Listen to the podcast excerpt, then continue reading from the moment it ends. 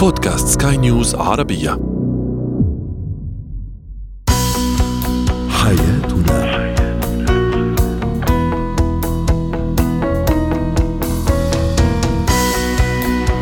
مستمعينا الكرام أهلا بكم إلى حياتنا. برنامجكم اليومي الذي يعنى بشؤون الأسرة وباقي الشؤون الحياتية الأخرى والذي يمكنكم أيضا الاستماع إليه عبر منصة Sky News Arabia Podcast وباقي منصات البودكاست. معي أنا طيبة حميد.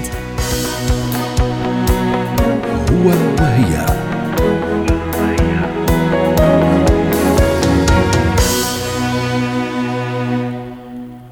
يمثل فشل أي علاقة عاطفية امرا مجهدا للأعصاب وقد يرتبط بتدهور للحالة النفسية. قد يحذرنا البعض من التعجل والبدء بعلاقة جديدة وذلك بالتأكيد لحمايتنا من أي صدمة عاطفية أخرى. وفي المقابل هناك دراسات أفادت بأن من يسارع بالبدء بعلاقة جديدة بعد انفصاله سينعم بحياة رومانسية أفضل. وبين هذا الرأي وذاك سنناقش نحن هذا الموضوع مع ضيفة استشارية العلاقات الزوجية والأسرية الدكتورة عزة حامد زيان. أهلا بك دكتورة عزة. يعني آراء كثيرة انقسمت بين مؤيد ومعارض حول البدء بعلاقة جديدة. بعد الانفصال مباشرة هل العلاقات الجديدة قد تشفي آلام الانفصال؟ أهلا وسهلا ومساء الخير. مساء النور. كتير مننا لما بيدخلوا في تجربة وما بتنجحش بيدخلوا بعدها في مشاكل وضغوط نفسية كتير وبيمروا الحقيقة بثلاث مراحل أساسية. مرحلة الصدمة وبعد كده الاكتئاب وبعدها التكيف مع الوضع الحالي. اللي بعد كده بيدخلنا بقى أو بيخلينا ندخل تعالي نقول في مرحلة الاستعداد للدخول بقى مع شريك جديد في حياتنا. لو مرحلة سبقت الثانية بتدخلنا إحنا كمان في مشاكل أكبر. يعني مثلا لو دخل حياتنا شخص جديد وإحنا لسه في مرحلة الاكتئاب أو مرحلة الصدمة بيخلي الحكم عليه أمر صعب لأننا مش مستقرين نفسيا.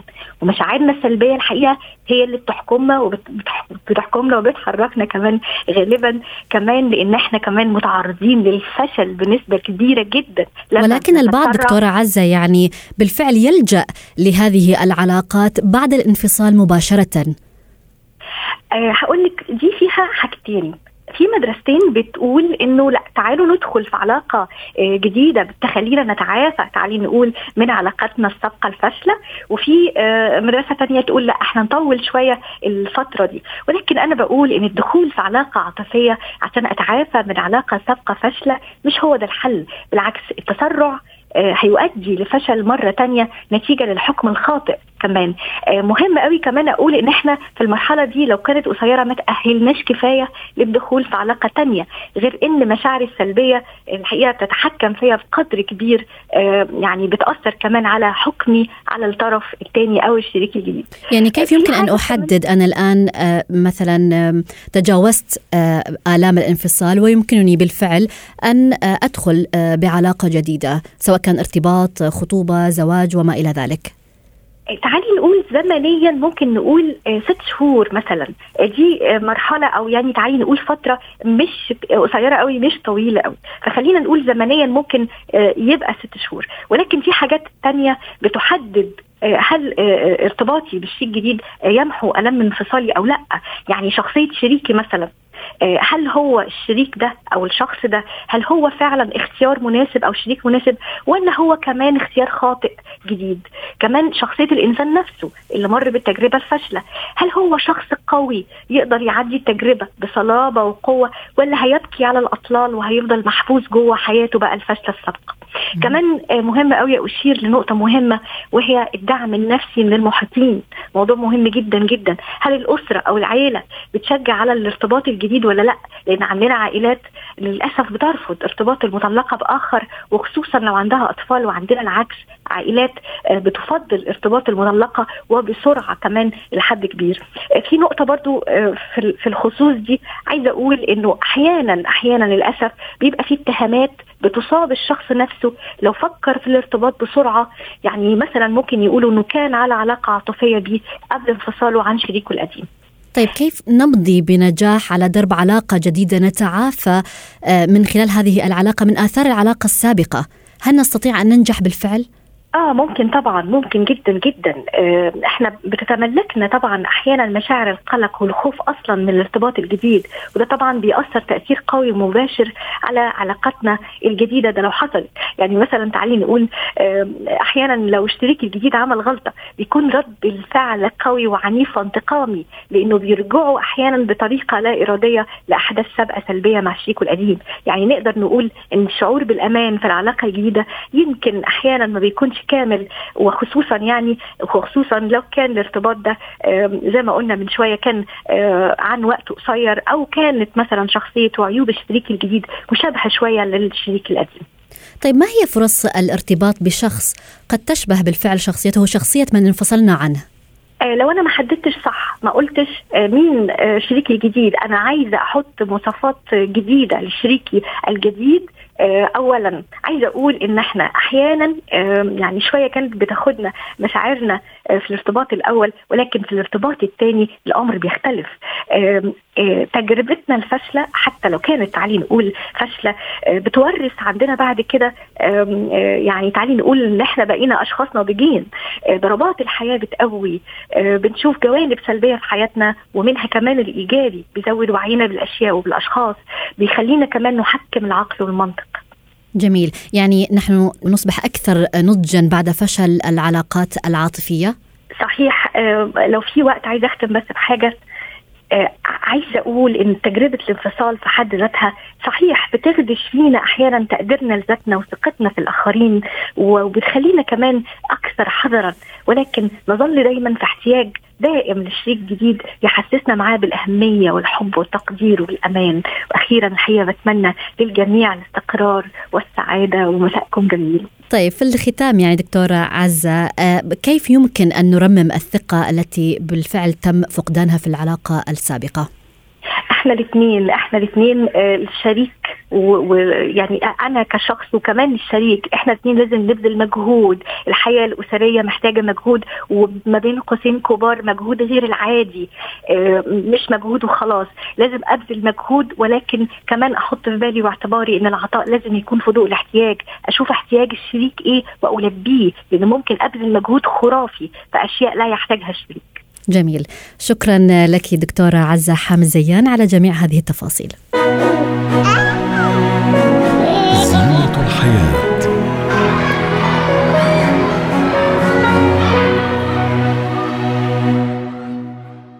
عندما نصف شخصا بأنه أناني فهو بالتأكيد لم يولد بأنانيته بل هو قد مر بمراحل كثيرة خلال حياته ليكون بالتالي طفل أناني ويكبر وتصبح هذه الصفة ملازمة له. للحديث عن هذا الموضوع تنضم لنا أستاذة علم النفس السلوكي رحاب العوضي. أهلا بك أستاذة رحاب. اذا يعني الأنانية هي صفة مكتسبة وليست فطرة ينشأ عليها الطفل. ما السلوكيات التي تجعل من هذا الطفل شخصية أنانية؟ أهلا بحضرتك واهلا بالسادة المستمعين ودايما موضوعاتك ما شاء الله مميزة ومفيدة للأسرة. آه فعلا الأنانية سلوك مكتسب وليس سلوك مولود به الطفل. آه يكتسب الطفل السلوك الأناني في حالة التدليل الزائد وإجابة كافة مطالبه. بمعنى إن دايما الخوف الزائد آه للطفل أو الطفلة طبعا التدليل الزائد تمييزه عن الآخرين إشعاره دايما بإنه شخص مميز عن الآخرين يعني المفترض إن إحنا بنربي ولادنا انت تشبه الاخرين حتى لا يكون عنده سلوك التكبر أو الغرور. ولكن مميز عندي أنا كأم أو كأب. ولكن في حالات معينة زي البنت الوحيدة ما بين أولاد ذكور الولد الوحيد ما بين بنات إناث أو طفل وحيد بيكون دايما أناني لأن الأم أو الطفل اللي انجب بعد عدة سنوات عشر سنوات من الزواج أو ما إلى ذلك. الجد والجدة لهم دور أساسي في سلوك الأنانية. جميل. ولكن للأسف سلوك الأنانية بيخرج من نطاق الاستحواذ على الاهتمام والاستحواذ على الأمور المادية إن كانت ألعاب أو أكل أو شوكولاتة إلى الأنانية السلوكية. بيبدأ يهتم بذاته ولا يهتم بالآخرين يبدأ يفكر في نفسه ولا يفكر في الآخرين ما بي... لا يهتم إلا بمشاعر نفسه وبالتالي بيكبر هذا السلوك فبيكون شخص مؤذي اجتماعيا ونفسيا للآخرين. طب إذا لاحظت على طفلي هذه الصفة صفة الأنانية ما التعامل الأمثل الذي يجب أن أتبعه معه؟ إيه، هو بداية يجب أن لا طفلي إيه، عن الآخرين. بمعنى الأنانية سلوك نتيجة نتيجة لتعامل الأم والأب مع الطفل وليس سبب. يعني لازم الأم والأب الأول يعاملوا الطفل بتميز وبتدليل زائد كل آه مطالبه مجابه فنجد إن هو بيكون أناني. أما إذا إن هو سلوك عرضي عند الطفل اتعلمه من زميله في المدرسة. طبعا أنا هنا لازم بتدخل لازم أساوي بينه وبين زملائه بينه وبين إخواته بل بالعكس أعلمه العطاء. يعني لو أنا عندي بنت وسط ذكور أنا بعلمها إن انت مكاني مكاني كأم انت اللي المفترض مصدر الحنان والاهتمام ليهم. طبعا ليها الاحترام وليها الاحتواء ماذا لو رفض هذا الطفل؟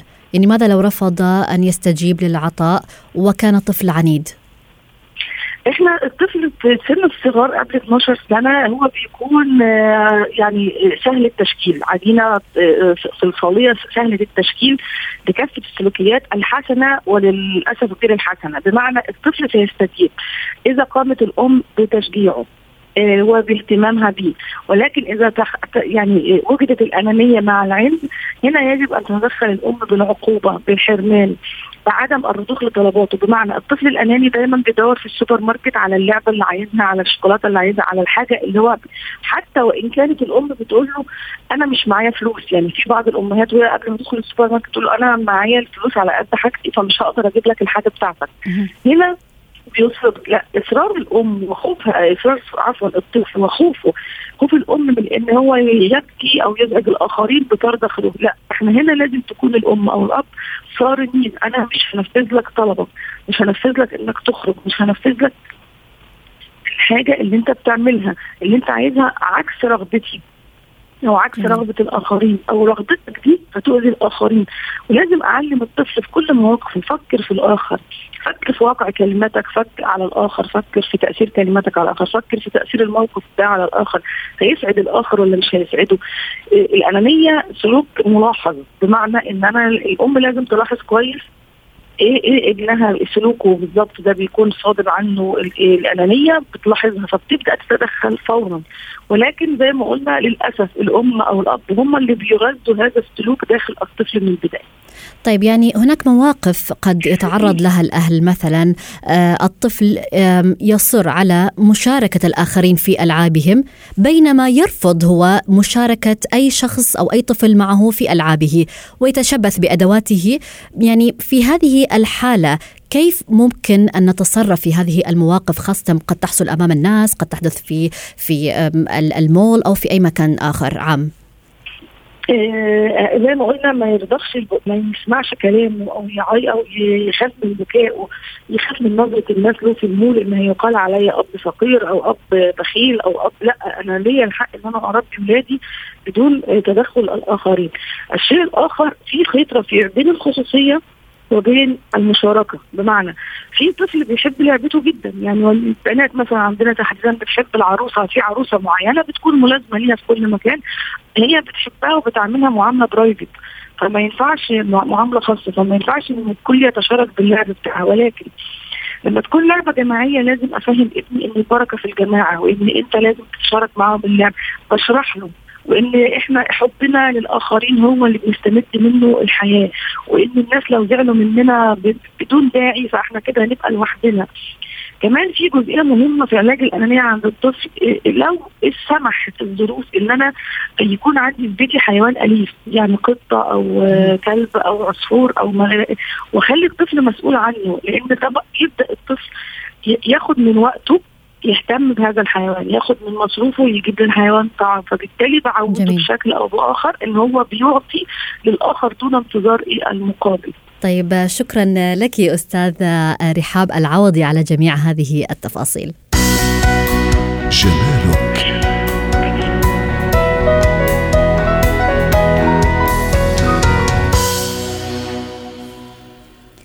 تحتاج تحتاج البشرة الفاقدة للحيوية إلى مساعدة تعيد لها نضارتها فيلجأ البعض إلى استخدام المقشرات الكيميائية لمعالجة مشاكل البشرة ولكن ماذا نعرف عن هذه المقشرات الكيميائية؟ تحدثنا عن هذا الموضوع اختصاصية البشرة والتجميل هلا غطاس أهلا بك أستاذة هلا يعني بداية ما هي هذه المقشرات الكيميائية وكيف تعمل؟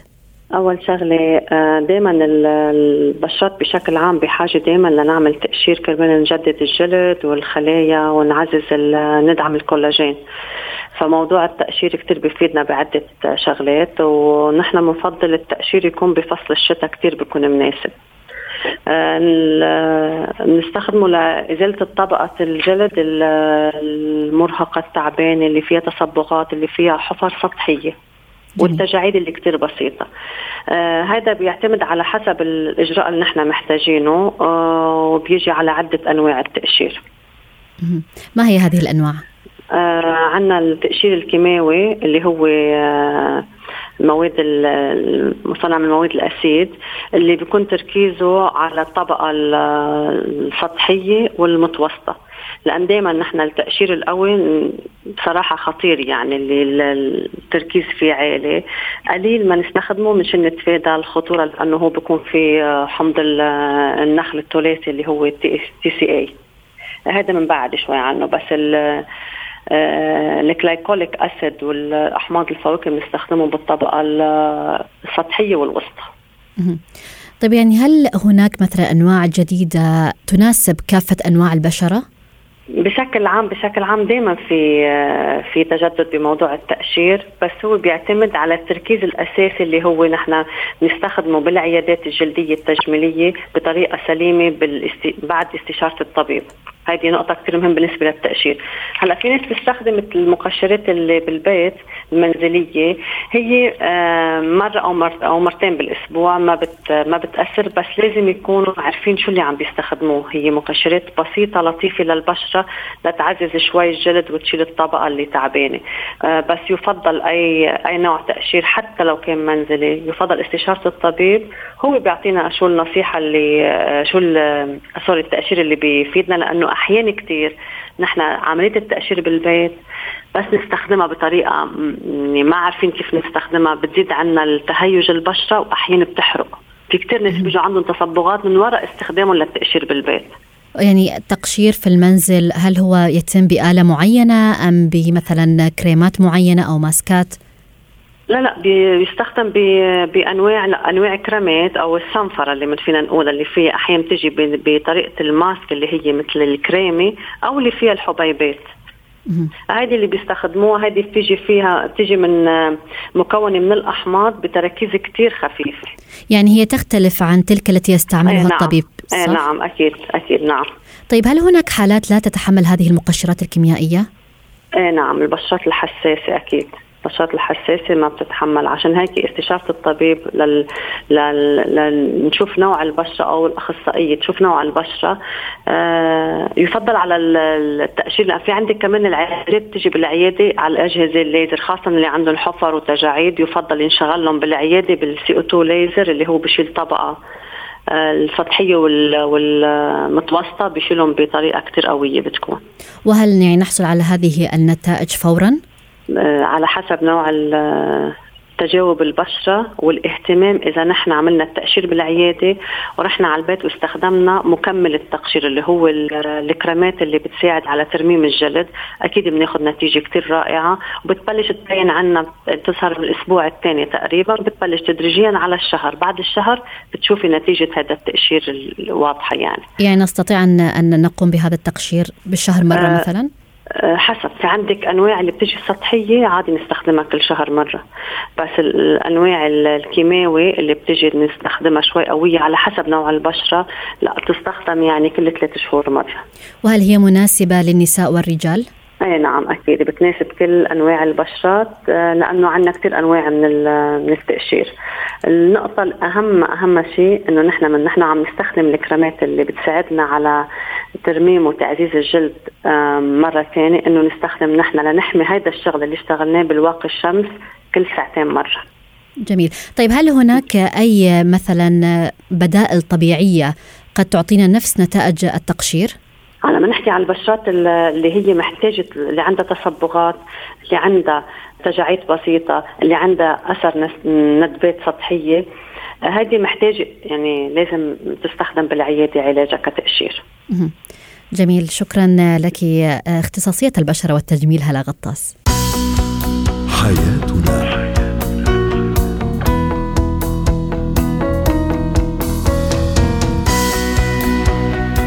نصل وإياكم مستمعين الكرام إلى ختام برنامج حياتنا كنت معكم أنا طيبة حميد.